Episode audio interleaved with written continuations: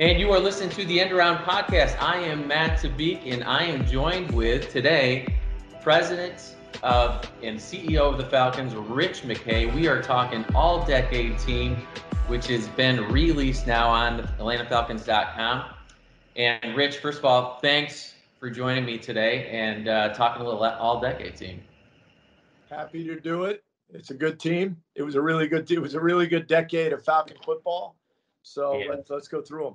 All right. Well, you know, the Falcons won 89 games this past decade, five trips to the playoffs, three division titles, an NFC championship, and a trip to Super Bowl LI. Arguably the, well, not arguably, I said it again, it is without a doubt the most successful fran- uh, decade in franchise history, 53 years of the, the franchise, Rich. Uh, 36 wins in the first three years of the decade it was quite a run. And you, of all people who have built teams, you're heading into your 17th season now in the league. You've been a GM. You've built a lot of teams. You've hired some great coaches, put together a lot of teams. Tampa, you guys had a lot of success down there too. Uh, can you put into perspective just how hard it is to win 89 games and do what the Falcons have done the last decade? It's, uh, you know, Matt, the way I look at winning is is winning in our league is what we're in the business to do. We should do that. That's what we're that's what we do. Um, the difference is winning consistently and consistently over you know a 10 year period. Not so easy because our rules, our setup, everything we try to do in our league is is based on competitive balance. It's based on trying to make sure those teams that are at the bottom half of the league can quickly become the top half of the league. That that's what we want. We the word we don't like is parity, but really parity is, is a good thing for us because what we want fans of any team in any city to wake up every day and say is my team's got a chance. My team has a chance. And we know in other sports that's hard to do. In our sport, it's easier to do. We try to do it. Um, that said, not easy to win as, as many games as, as we won over that decade. A lot of people deserve credit for it. You know, there's the Dan Quinns of the world, the Mike Smiths of the world, certainly the Thomas Dimitroffs of the world. But I, you know, I, I don't want to go past Matt Ryan. Um, you know, when when the quarterback plays as well as Matt's played, as as you know, at the top of his game. Um, I, I, don't like the word consistent because he's way better than that. He yeah. is a really good player at a very important position, and that uh, that gives you a chance every week. Yeah, every fan wants to have hope, uh, and that's that's the goal, like you said, a chance to win the Super Bowl. But you got to have a quarterback in this league, right? And uh, Matty Ice has certainly been. You know, I, I've made the argument a couple times the past two weeks and talking to our writers and stuff. Just this this decade does not happen. There's no chance that they do what they do they did without Matt Ryan behind center. Um, let's go through the list really quick there, Rich. Uh, on offense, you got four unanimous picks: Matt Ryan, Julio Jones, Roddy White, and Tony Gonzalez. Uh, Michael Turner and Pat DiMarco in the backfield. Uh, Alex Mack, Jake Matthews, Tyson Clabo, Justin Blalock, Andy Levitre uh, are up the men up front, and then at the flex position you got Don, Devonta Freeman. We'll talk about him in a second. Um, and then on defense, you only had one unanimous pick: Grady Jarrett joined with John Abraham, great pass rusher, Vic Beasley, who had a, one really, really tremendous year. Uh, the linebackers, Jonathan Babineaux. Uh, I'm sorry, Babineaux up front. John, and then you have the, the linebackers, Deion Jones, Curtis Lofton, and Sean Weatherspoon. And then in the secondary, you got Desmond Trufant, Robert Alford, William Moore, Ricardo Allen, and then at that flex spot, Brent Grimes, and the special teams Matt Bryant, Money Matt, Matt Bosher, Devin Hester, Josh Harris, and Eric Weems. Rich, thoughts really quick. Uh, your your camera disappeared there. Thoughts really quick though on those.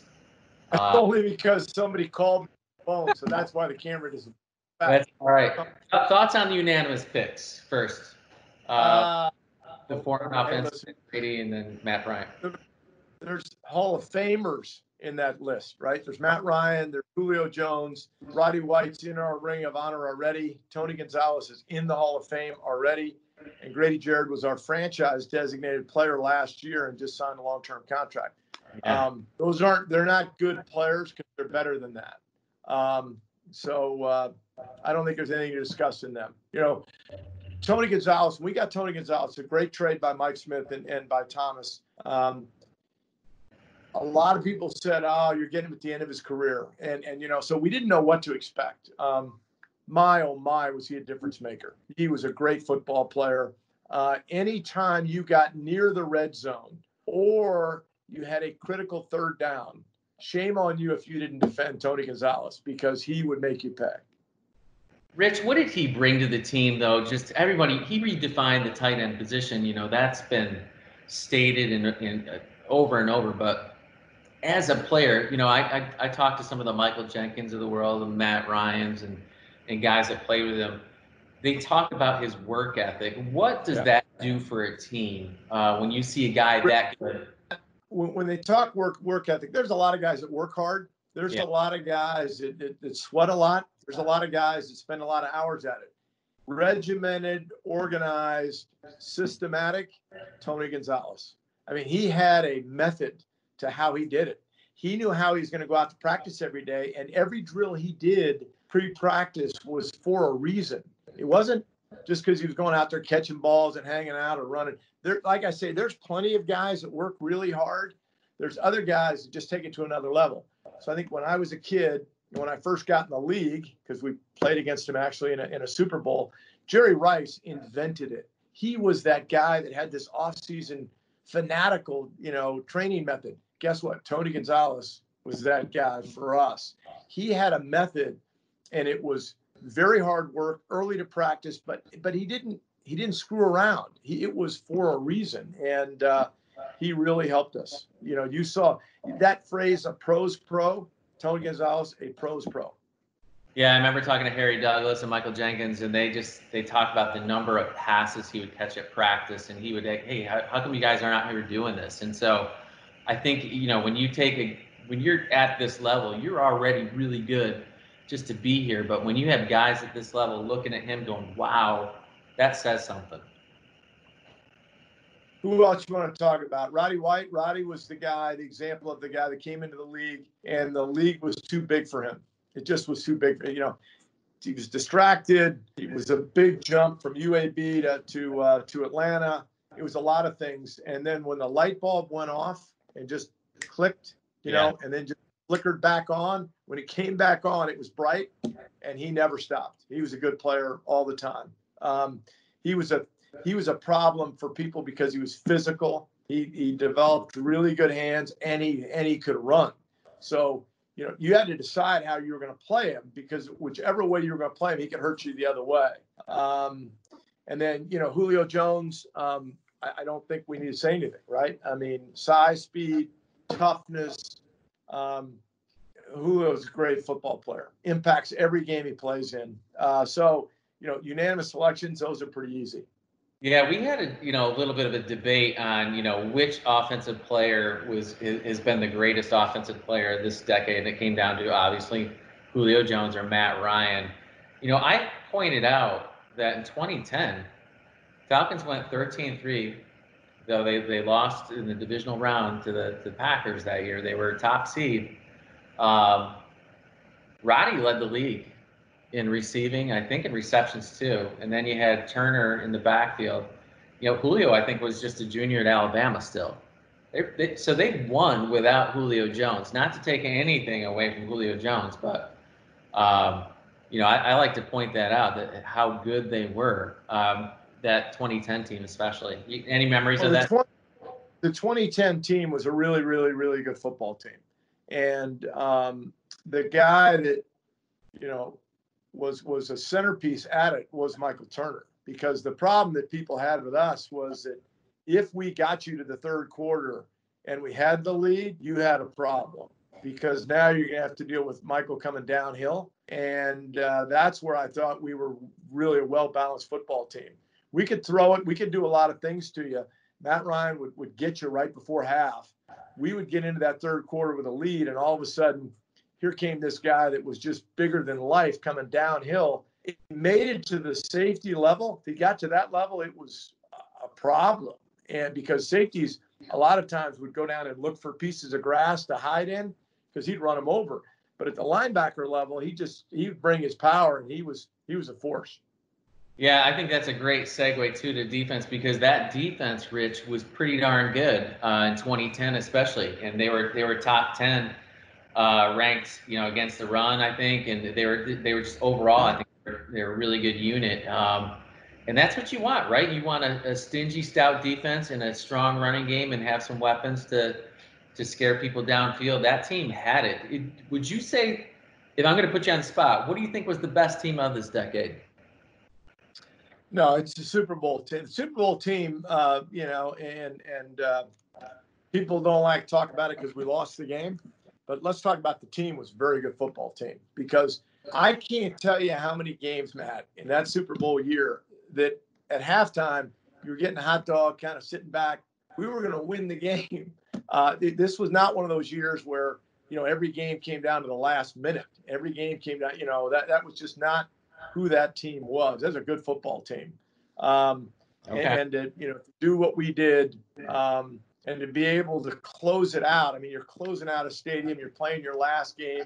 Uh, you're playing a, a, really good Packer team, and you just kind of dominated the game. Um, yeah, that was a good football team. The 2010 team was a really good team and disappointing. And obviously, we had another team that got the championship game uh, at home that we had a chance to. Uh, but those were good football teams. I just I, I, believe the Super Bowl team was better. Yeah, that 2012 team.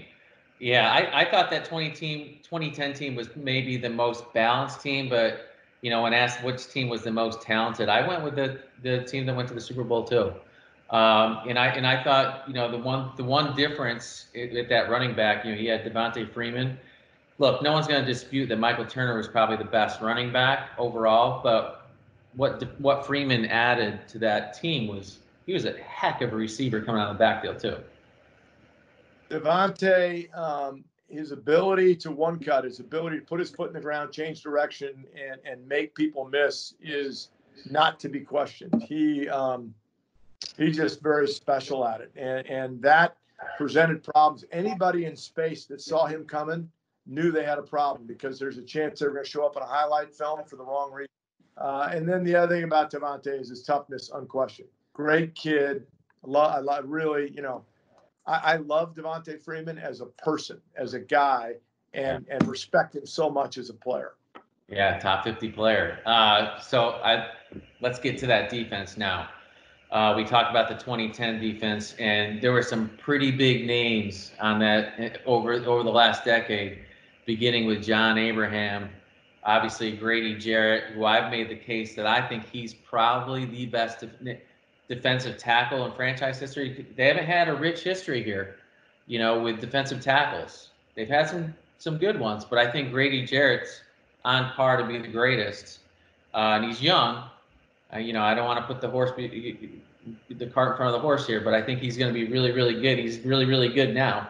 Uh, Vic Beasley, Jonathan Grady that that uh, not talked about enough is is the the impact his leadership has. Um, you know, Grady is a great football player. Plays on Sunday and plays at a high high level. But Grady's a good player on Wednesday, and he's a good player on Thursday, Friday. and he's a good practice player. He's a good leader. He's a good community guy. Grady's everything you want in a football player. You know, he's he's a he's the real deal. You know, we you know, you had made the comment once before that when people are looking at these all-decade teams, they tend to look at the most recent teams.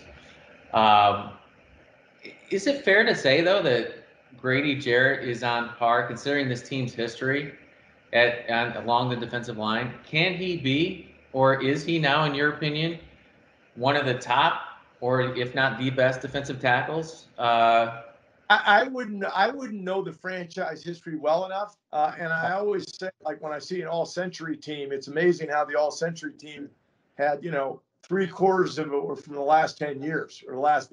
So I don't know that you should ever get caught up in that.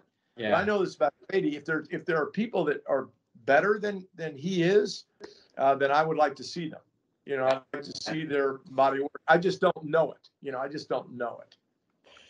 That's what I keep saying. Uh, show me somebody better. Um, but obviously, John Abraham, he played for other teams.